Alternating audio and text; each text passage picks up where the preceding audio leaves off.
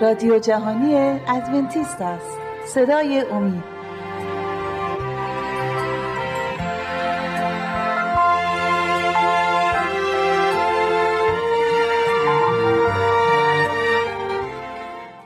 سلام بر شما بینندگان عزیزم. خوشنودم که دوباره فرصتی شده که در اینجا بتونیم در رابطه با یک موضوع دیگری از کلام خدا با هم صحبت کنیم.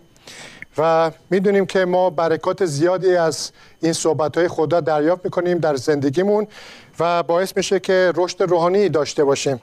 موضوعی که با هم صحبت خواهیم کرد و از کلام خدا خواهیم خواند در رابطه با خادم کیست که بعضی موقع هم مباشر گفته میشه؟ خادم یا با مباشر کیست و چه چیزایی شاملش می‌شود؟ آیه می‌خونم از کتاب مزامیر باب 24 و آیه یک. در این رابطه می‌گوید زمین و هرچه در آن است از آن خداوند است. جهان و همه موجودات آن به او تعلق دارد. خب این اول میگه که تمام این هستی این زمین و هرچی که در درون زمینه یعنی بر روی این زمینه موجودات و همه این چیزها متعلق به خداست. چون که خود خدا آفریننده این زمین و همه موجوداته تعلق به خدا داره. صاحب این زمین خداوند.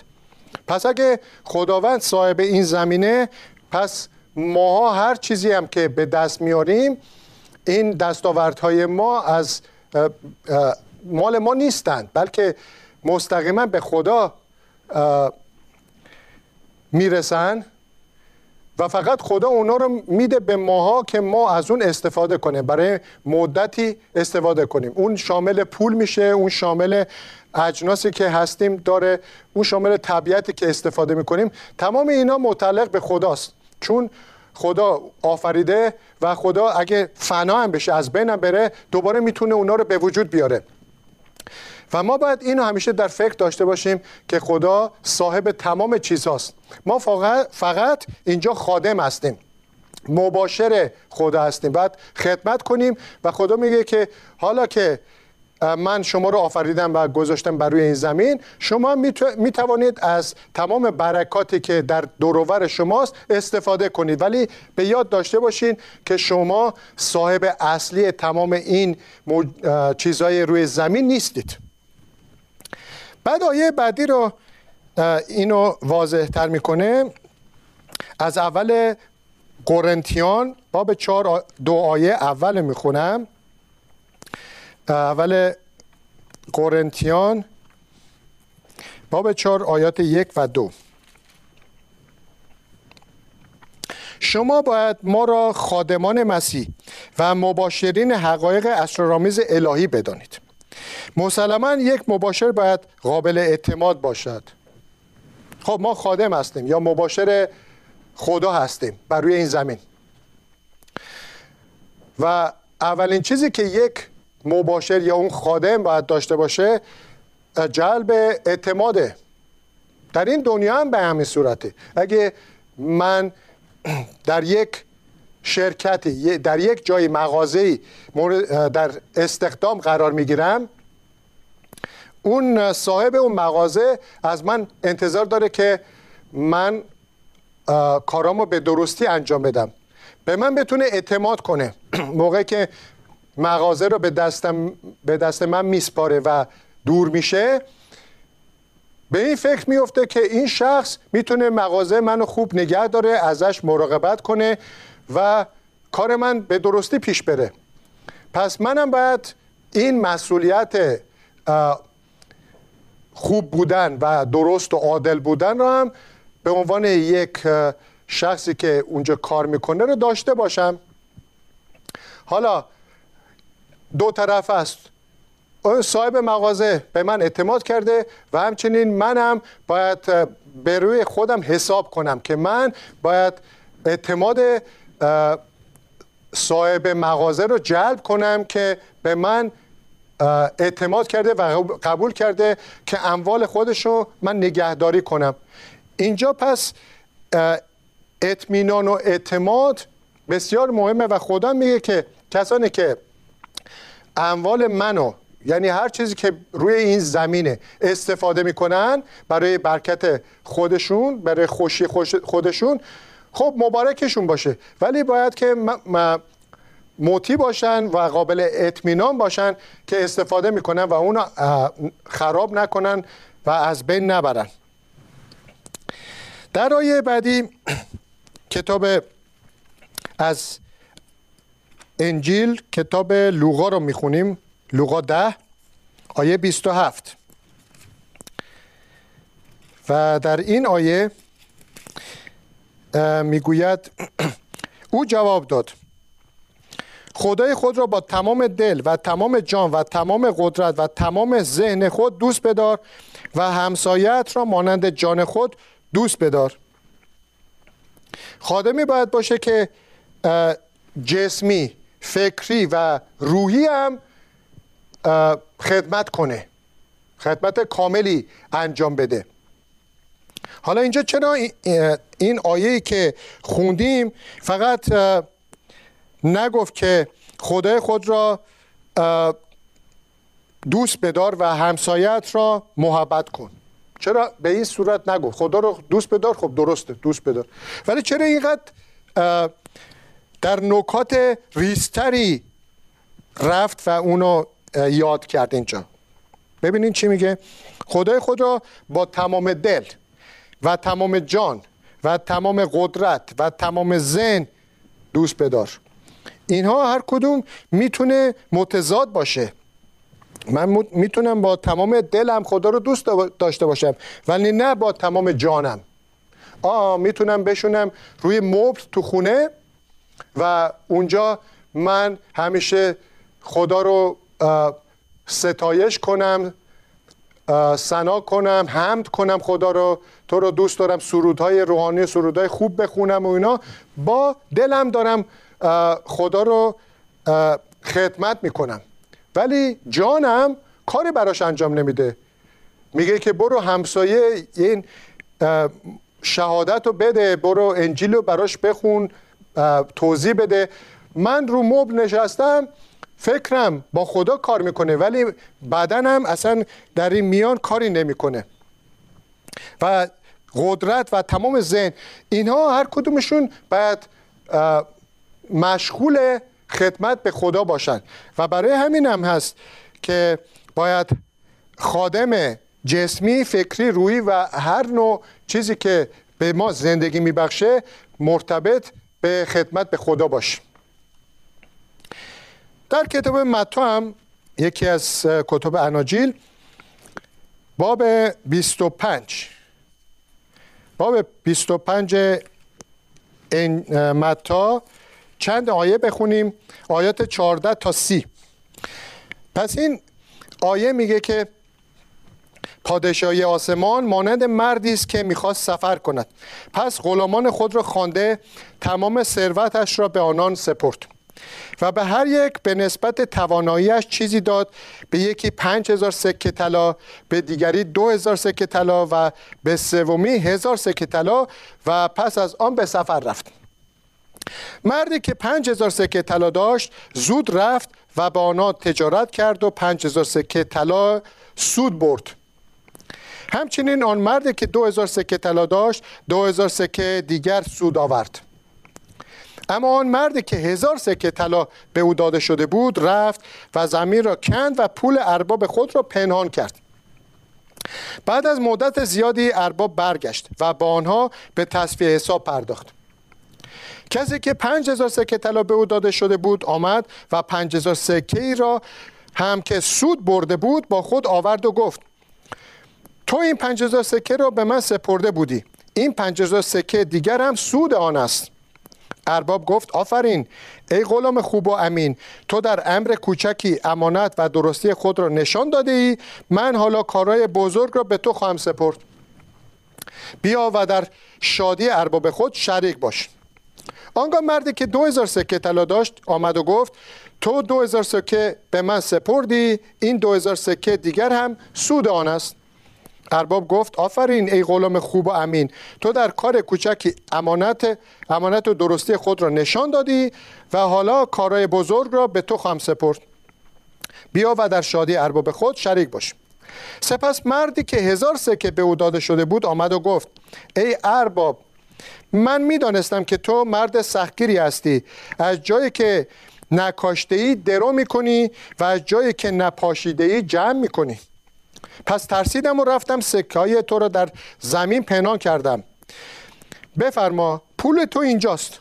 ارباب گفت ای غلام بد سرشت و تنبل تو که می‌دانستی من از جایی که نکاشتم درو می‌کنم از جایی که نپاشیدم جمع می‌کنم. پس تا همین دلیل پس به همین دلیل میباید پول مرا به صرافا می‌دادی تا وقتی من از سفر برمیگردم آن را با سودش پس بگیرم.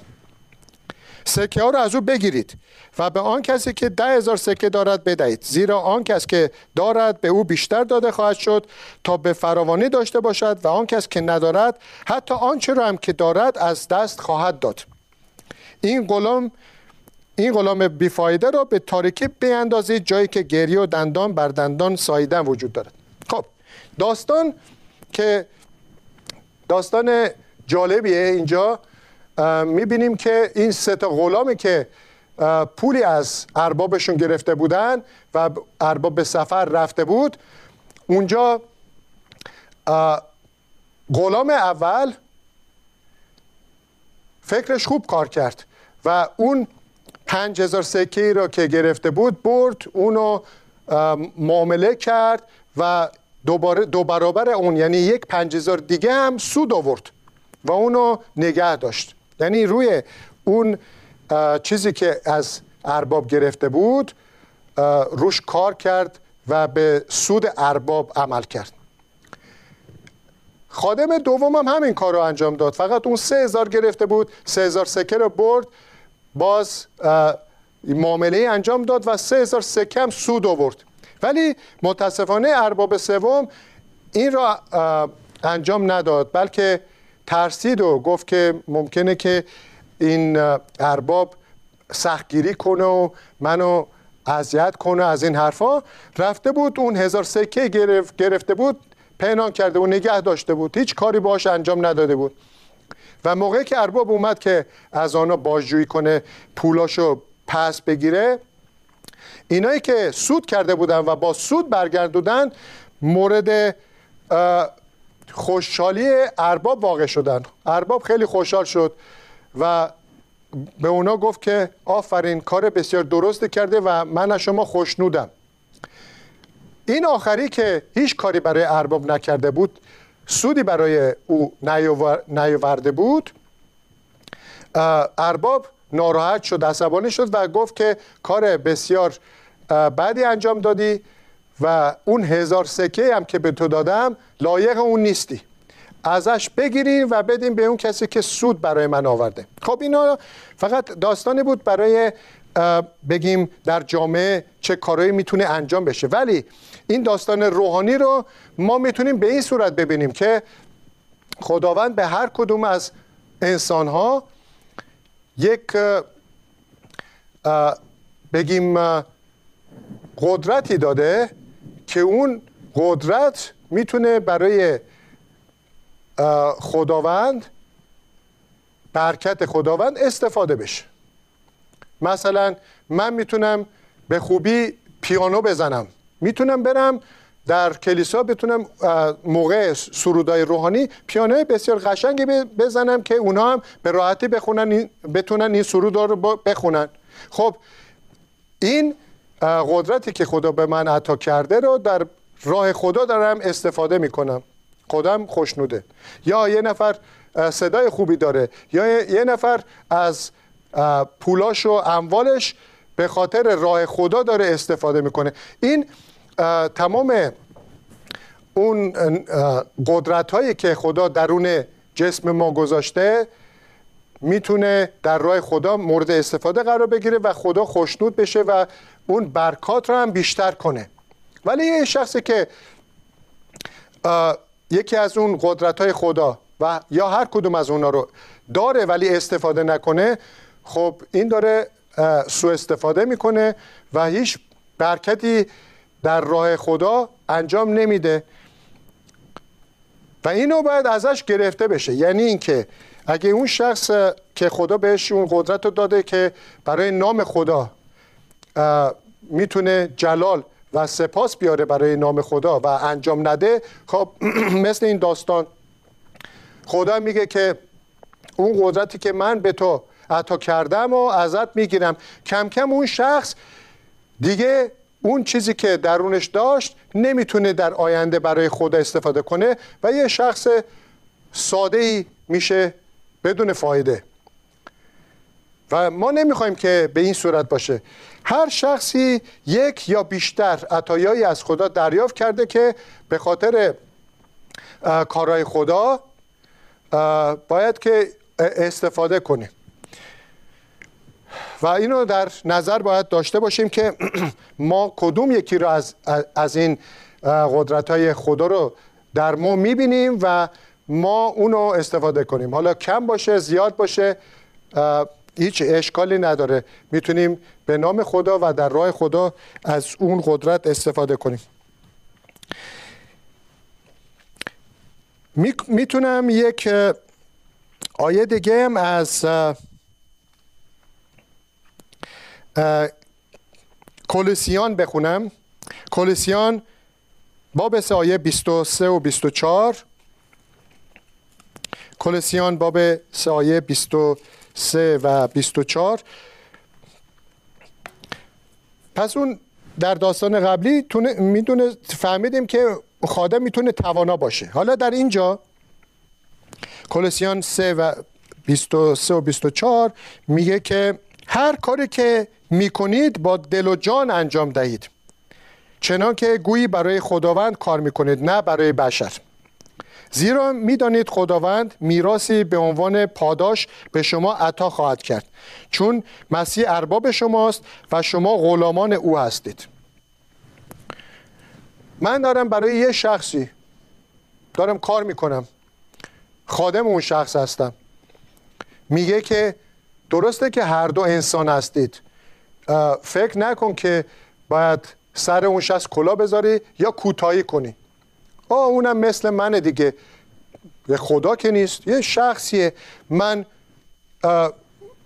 به جای اینکه تا این اندازه کار رو به اتمام برسونم یا این کار رو انجام بدم من یکم کمتر می‌کنم. چی میشه اون شخص؟ چیزی کم و زیاد نمیشه. من اینطوری عمل می‌کنم. مشکلی هم نیست. یعنی اون کاری که ازش خواسته شده به درستی انجام نمیده کوتاهی می‌کنه. از مثلا وقت کار در میره یا یه کارهایی که میبایست انجام نده رو انجام میده. اینو در آیه خوندیم که خدا میگه که حتی برای بشرم که این کار انجام بدی مهم نیست که بشره. اون باید اون وجدان تو باید راضی باشه. وجدان تو باید بهت بگه که اگه کاری برای خدا انجام میدم و یا حتی اون کار رو برای بشر انجام میدم به رضای خدا انجام میدم. فکر کن که اون کار رو برای خدا انجام میدی حتی اون کار مال اون شخص شخصی مانند توه. یعنی هیچ تفاوتی نذار. وجدانت باید درست باشه که خوب کاری که به عهده تو گذاشته شده اون کار رو به خوبی انجام بدی. اینو ما می‌تونیم بگیم خادمی که از زمان هم استفاده درست رو می‌بره. می‌تونیم همچنین از مثال های دیگه هم سود ببریم. مثلا در عهد عتیق هم مثال هست. همون باب اول پیدایش. موقعی که آدم هوا هم متولد شدن از همون ابتدا خدا انسان رو گذاشت به عنوان خادمین این زمین. خادمین خودش و خادمین زمینی که ما در اون زندگی می‌کنیم. باب اول پیدایش آیه 28 خدا میگه آنها را برکت داد و فرمود بارور و کثیر شوید. نسل شما در تمام زمین زندگی کند و آن را تحت تسلط خود درآورد من شما را بر ماهیان و پرندگان و تمام حیوانات وحشی می‌گذارم.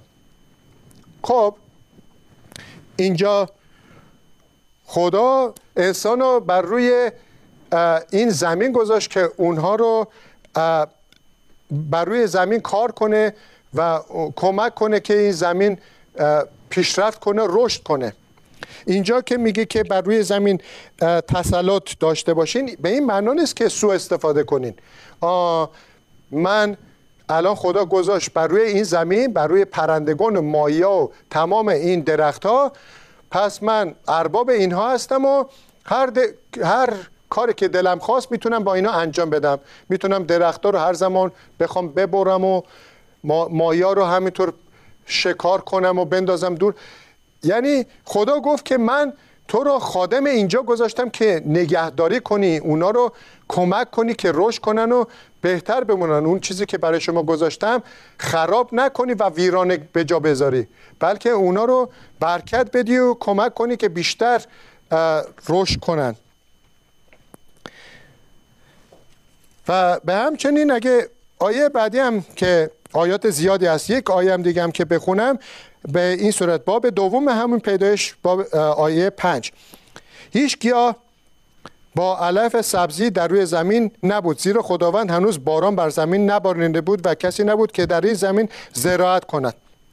و اینجا میگه که آدم رو گذاشت که شخ بزنه و زراعت کنه. یعنی اینکه اون قدرتی که به تو دادم و اون برکاتی هم که در دورور توه می‌تونی استفاده کنی برای سود خودت و همچنین برای برکتی که به انسانهای دیگه میدی. می‌تونیم اینجا یاد بگیریم اون چیزهایی که آیاتی که خوندیم. من به عنوان خادم می‌تونم با تمام جسم و فکر و روحم خدا رو خدمت کنم. برای دیگرانم مفید واقع بشم. می‌تونم خادم توانایی باشم در راه خدا. می‌تونم یک خادمی باشم که زمان هم در نظر دارم. از اون زمان بیهوده وقتم رو تلف نمی کنم می‌تونم خادم اموال خدا باشم. اموال مردم هم می‌تونم باشم موقعی که برای اونا خدمت می‌کنم. ولی خادم اموال خدا هم هستم مثل مثالی که شنیدید از اینکه آدم خداوند آدم را بر روی زمین گذاشت که اون را کش کنه و به زمین برسه. آخرین آیه هم از مکاشفه می‌خونم. مکاشفه باب 11 آیه 18 ببینیم این آیه برای ما چی داره. آیه 18 از مکاشفه باب 11 می‌گوید ملت ها خشمین شدند روز خشم تو رسیده است. اکنون زمان داوری مردگان است. اکنون زمان پاداش گرفتن خادمان تو یعنی انبیا و مقدسین تو می باشد کسانی که به تو حرمت می‌گذارند چه کوچک و چه بزرگ. زمان آن رسیده است تا کسانی که زمین را تباه می‌سازند از بین ببری آه اینجا باید مواظب باشیم.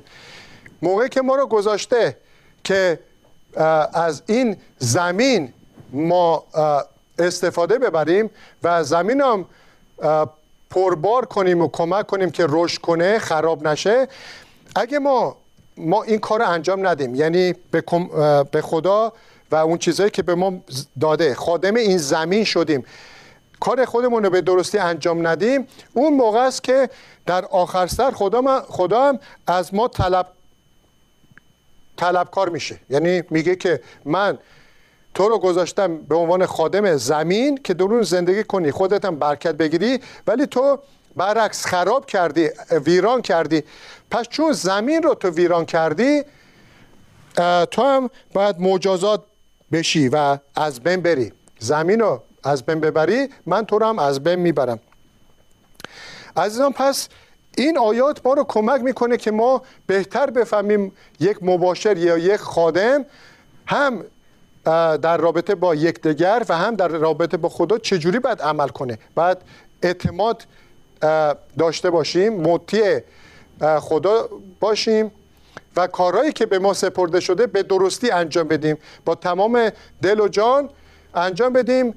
مانند اینکه همه این کارا کارا رو به خدا انجام میدیم برای خدا انجام میدیم. چرا که خدا در ابتدا که خوندیم ارباب تمام این چیزاست. بینندگان عزیز به پایان وقت ما رسیدیم. شما را به دست خدای توانا می سپارم خدا همراه شما باشه. تا برنامه بعدی خدا نگهدارشون